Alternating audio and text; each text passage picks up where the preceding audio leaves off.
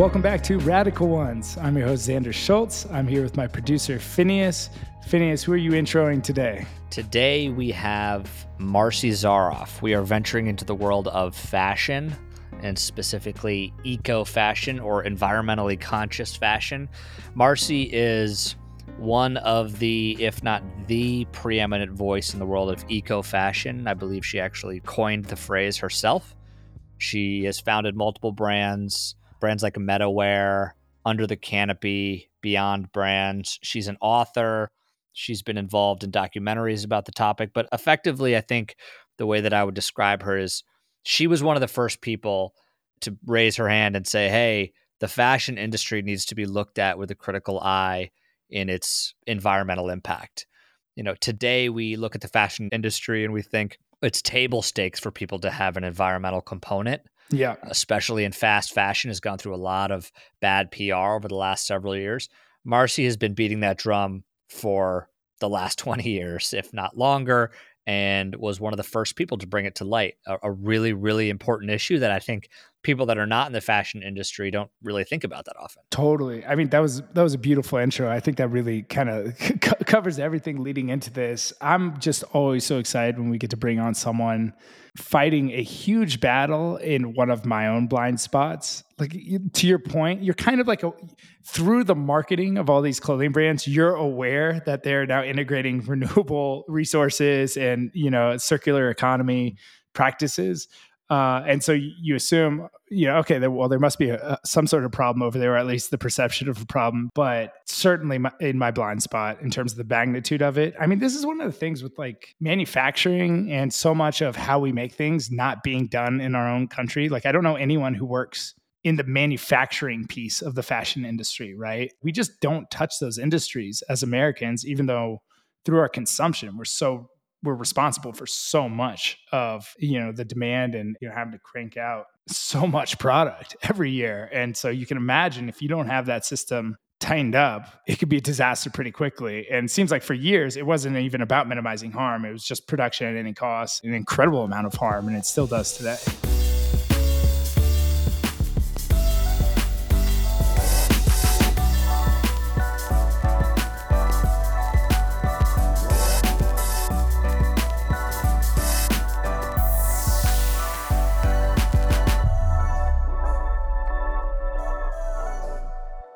how would you describe the problem you're solving? So the problem is the fashion industry is one of the greatest polluters of air and water in the world. And while people, you know, don't think about what they're putting on their bodies, they think about what they're putting in their bodies. It actually matters a lot because at the end of the day, when you pull the curtain back and you unveil the human and environmental impacts of the fashion industry and the amount of toxins going into fashion, we need to be thinking differently about slowing down fashion and also minimizing the impacts across waste, water, energy, climate change, chemical use, and social justice. Help me understand how we got here with the fashion industry, how it became uh, such a monstrosity when it comes to the environment. What, what have been the key moments in history? Yeah, well, I would say the introduction of fast fashion has certainly contributed to magnifying and multiplying the impact significantly. You've got an industry, when you talk about fast fashion, that's gone from two to four seasons a year to more than 52 seasons a year, making fashion disposable. And by degrading, you know, fashion to this point where we, we've compromised on quality, we've also been proliferating the use of, you know, energy and water and chemicals by virtue of mass production. So that's definitely been a huge shift in our industry and we need to now reverse the paradigm and go back where we started to fewer fewer seasons and more timeless collections. How did you get introduced to this uh, this issue, and then what was the journey like from like your eyes being open to this problem and you saying, "Okay, now this is my personal mission. I'm going to tackle this and, and make a dent in this thing." Yeah, well, I actually started my career on the food side and which is how most consumers actually start their own journey into sustainability or health and wellness, right? right. So, in um, I got a business degree, and I always joke that my fashion background is that I got best dressed in high school. So I did not go to fashion school, but I always loved fashion. And so when I started my career, I actually started a health and wellness educational center that had a holistic health coach certification program. Today, that school is the world's largest holistic health nutrition program, having certified over 150,000 people worldwide and I think over 150 countries. It's called the Institute for Integrative Nutrition.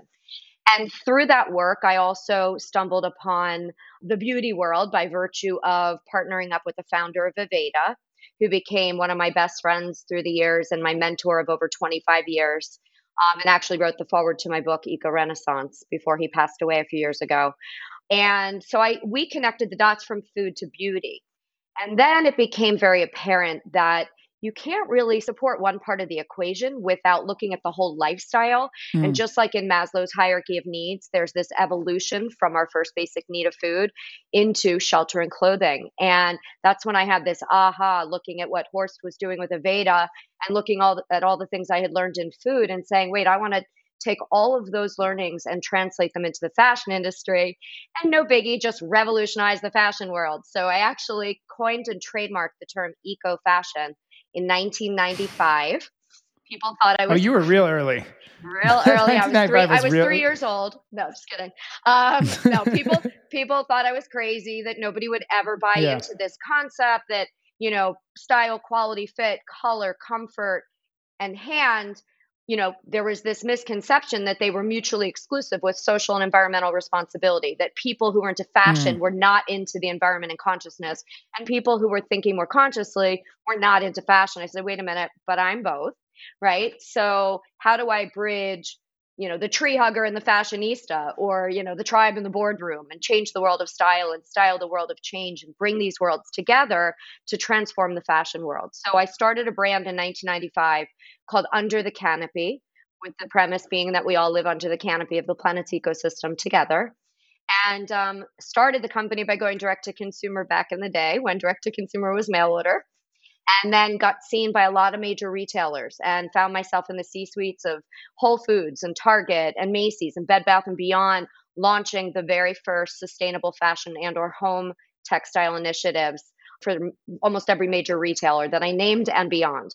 And from there, I produced a documentary film series called Driving Fashion Forward with Amber Valletta, I wrote a book called ECOrenaissance Co Creating a Stylish, Sexy, and Sustainable World.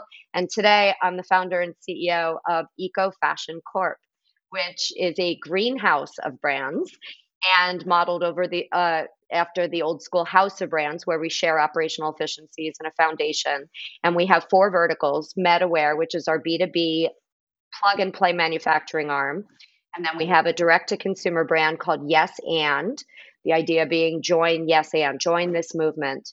Yes, everything you want, and ethically made, socially responsible, and of course, certified organic, recycled, fair trade, all the good stuff. And then we have two brands on QVC. One is called Farm to Home, and one is called Seed to Style. And we launch these exclusively for QVC, the most size inclusive, uh, sustainable fashion brand you will find anywhere and affordable, which is a big part of my life work, is breaking the stigma that sustainable fashion has to cost a lot more. We talk to a lot of people who are on the vanguards of different, you know, social issues.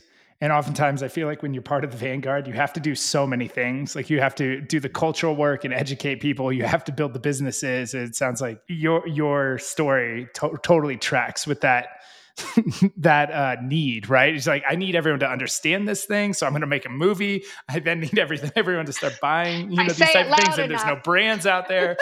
so okay, now I need to create these clothing companies. I need to let other people build clothing companies, so I'll build a B2B branch that makes it a little easier it sounds like you you as you launched into this saw there was almost a need in every vertical and, and tried to step into it. Yeah. Yeah i touch i would say every facet of this movement from having written standards in the 90s so i was part of the team that wrote what's known as the global organic textile standard the highest standard for a finished textile.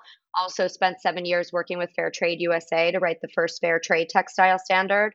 I helped launch the Cradle to Cradle Innovation Institute's Fashion Positive fashion standard. And so I'm a big advocate of transparency and traceability and authenticity. I mean, these are things I've been talking about for over 25 years throughout the course of my career. But of course, today, they're on everybody's radar, and everyone in the fashion world is drinking the proverbial sustainability Kool Aid now and looking for solutions. And so, you know, I, the reason I founded Eco Fashion Corp was to leverage my 30 years in in this movement to help make sustainability easy for other brands and retailers and to give consumers what they're looking for in the way of style and sustainability with no compromise, right? My, my next question is broad. How is it all going? but I mean that in the sense that, like, from the outside looking in, to use like a COVID term, it seems like we're flattening the curve, right? It seems like, to your point, it's going mainstream. I'm seeing every big brand have at least lines. If they're not fully, you know, leaned into the sustainability, they have lines that, you know, are very forward about advertising sustainability. Are we moving away from peak destruction or has like fast fashion everything still is it still outpacing the innovations we're making i just wonder where where we're at in this in this journey yeah, I mean, I, I would say this it's not about staying ahead anymore. It's about not being left behind. If you're not embedding, mm. you know, social and environmental accountability into your supply chains, into your products, you're going to be out of the game. You know, look at how many big retailers and companies, you know, fell by the wayside during COVID, right? Because they weren't relevant anymore. Right. And I think, you know, today's consumer, especially millennials and, and the younger generations, they've grown up with the internet and the internet has changed the game because you can ask the questions right who made my clothes what's in them where are they being made how are they being made i mean the fashion revolution right. movement was born out of an uproar around discovering, you know, that the Rana Plaza factory that collapsed and cost, you know, 1,134 lives in an instant, that business as usual in the fashion industry is not okay. And I think once, you know, that was exposed, there's no turning back. And to your point, everybody now, we couldn't go outside, but we could go inside. And when we were inside, we, you know, personally and professionally, I think what's happened is we've reset our values. And, you know, I've also been on the board of the Organic Trade Association for, you know, a decade with the Organic Center for Research. And, you know, all the statistics now, we've just hit 62 billion in sales as of 2020 in the organic industry in this country. That means that people are waking up and saying, you know what? I'm demanding health and wellness transparency, accountability. And I think now, you know, relatively speaking, we're just at the beginning of, you know, a fashion revolution. Beautiful. I know with food, the ability to compete on price has been really big lately. It feels like beyond and impossible. And some of these brands finally got to a size where they can not only you know offer this better product but re- like now beyond's at mcdonald's right? One of those two i think beyond is at mcdonald's and at burger king. And and i wonder is fashion there yet? Has eco has eco fashion been able to now compete with you know whatever unethical fashion whatever i want to call the default industry? Uh, or or is there still some growth to be done there Okay, so first of all, I would say that one another reason I started MetaWear in terms of not just helping to make it easy, but also offsetting the heavy the high costs, right? Because the more vertically integrated that we can be in our industry from farm to finished fashion, the more efficient we are, then we can add value to product without adding cost. And that's how we've been able to launch with some of the biggest retailers in America. So, to answer you, I launched the first organic cotton program for Target. I launched the first organic cotton program for Bed Bath and Beyond. Right now, we have a major partnership at Eco Fashion Corp with QVC, and they're all about price, right? So, yes, we're here, and you can find something for everyone now. There's no excuse, right? It's Albert Einstein said we can't solve today's problems with the same consciousness that created them. Right. So we have to shift our consciousness now and vote with our dollars and know that you can buy affordable sustainable fashion and home at places like QVC and you can buy luxury at you know Stella McCartney and many of the high couture like brands as well that are moving in this direction. So, you know, I'm on boards like the Textile Exchange with Target and with H&M and with some of these big retailers and they're really trying to do well by doing good. I know that, you know, to some extent they're victims of their own business models in that they are mass merchants. Right. But, you know, everybody's looking to collaborate which is very powerful because you know in order for us to drive innovation in our industry it takes coming together and turning what used to be competition into cooperation right? Where we're all working together to solve the biggest you, issues in the do you copyright world. that one too? That on top of eco fashion cooperation needs to get in there. Having fun. I wonder what's like what's the next language and metrics on the horizon for this industry? Like i think a lot about how much the car industry changed once people stopped talking about horsepower and started talking about miles per gallon. Like all of a sudden that became the metric, right? Before it was like, oh, it's 500 horsepower. And then you're like, wait, how many miles per gallon is it? And when I think about fashion, I hear oftentimes like if is it made out of like recycled materials you hear now, but I wonder if something like how long can you wear that shirt, right? What's the average lifespan of that shirt or other things like that are on the horizon that this next evolution. You said we're very early in this game. I wonder what the next evolution is in like consumer questions and what they look for in these products. I think there's kind of I would say two paths two key paths. I mean, there's lots of spokes in the wheel of change within the fashion world, but the two that are right now kind of most front and center. One is fibers and materials, right? And talking about, you know, measuring things like carbon, right? Where that was just such a foreign concept to the fashion world. In fact, you'll see statistics range around this, but if you include agriculture and transportation, eight to 10% of the world's carbon footprint is coming out of the fashion industry, right? Mm. So now we're looking at all hands on deck. And the board I told you about, the textile exchange with all these big companies, we've made an industry wide commitment to reduce our carbon footprint by at least 45% by 2030. So now it's all hands on deck looking at carbon mitigation and measuring the amount of carbon in your supply chains starting from the soil all the way to the manufacturing processes. That's one part is again fiber and materials. The second is probably circularity.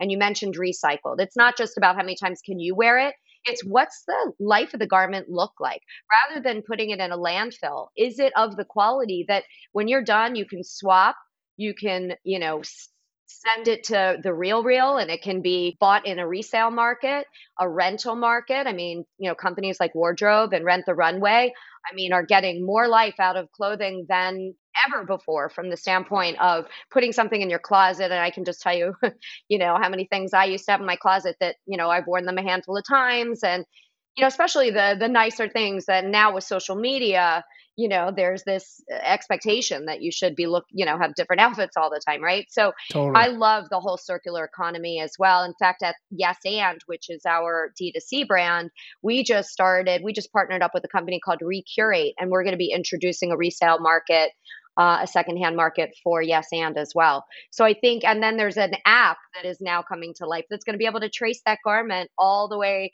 through all these different lifetimes and the RealReal does that as well so you know, I think we're at the beginning of, you know, a paradigm shift in fashion where people are going to be asking, you know, the questions and reading labels in a different way. And they're going to be shopping differently and, and trying to buy from companies that are supporting better quality garments. And I think also moving from China into other countries is also starting to happen in the fashion industry. Uh, also to look at you know supply chains from a diff- through a different lens. It's not always about cheapest, fastest, and lowest denomination. But you know, unfortunately, consumers right. have driven price to that point. We got to re-educate. Right on. Well, the last question we ask on the show to every guest before giving them the floor is if you were as successful as possible, everything breaks your way over the next decade, which after talking to you, it seems like there's no reason to doubt it will. you're, you're on a roll. Um, what's true about the world in 10 years? Hmm. Well, the journey of a thousand miles, right? It begins with one step. So it's about stepping forward where we shift the alternative to the norm and the norm to the alternative. So I always say, you know, we need to shift the paradigm and give people a way to buy what they love and seek while making a difference to human and environmental wellness, farmer and worker welfare, and future generations. So in 10 years from now, my vision is that no compromise is the name of the game and that, you know, we're buying products that are good for the planet, good for people. And, you know, as a business person, I always say I'm like a little kid in a candy store. I get to do what I love, make a living, and change the world. Wonderful. Well, uh, Marci, thank you so much for joining us. The last thing we do is give the guests the floor. So, whatever else you want to share with the audience, you know, please do. And, and thank you again for spending time with us. Yeah, thanks for having me. Um, you know, I would just close with my book, ECOrenaissance, which you know that is kind of the the word that sums up my vision for 10 years from now, right? That we are living in a rebirth of humanity. That's what a renaissance is rebirth, built on the awakening that we're all part of a collective ecosystem. We're all in this together globally, right? And the five pillars of the eco renaissance are creativity, consciousness, community, collaboration, and connection. And those are the principles that cross every sector of popular culture from food to beauty, wellness, fashion, and business. And so we need to eat the change, be the change, live the change, and wear, wear the change we all wish to see in the world.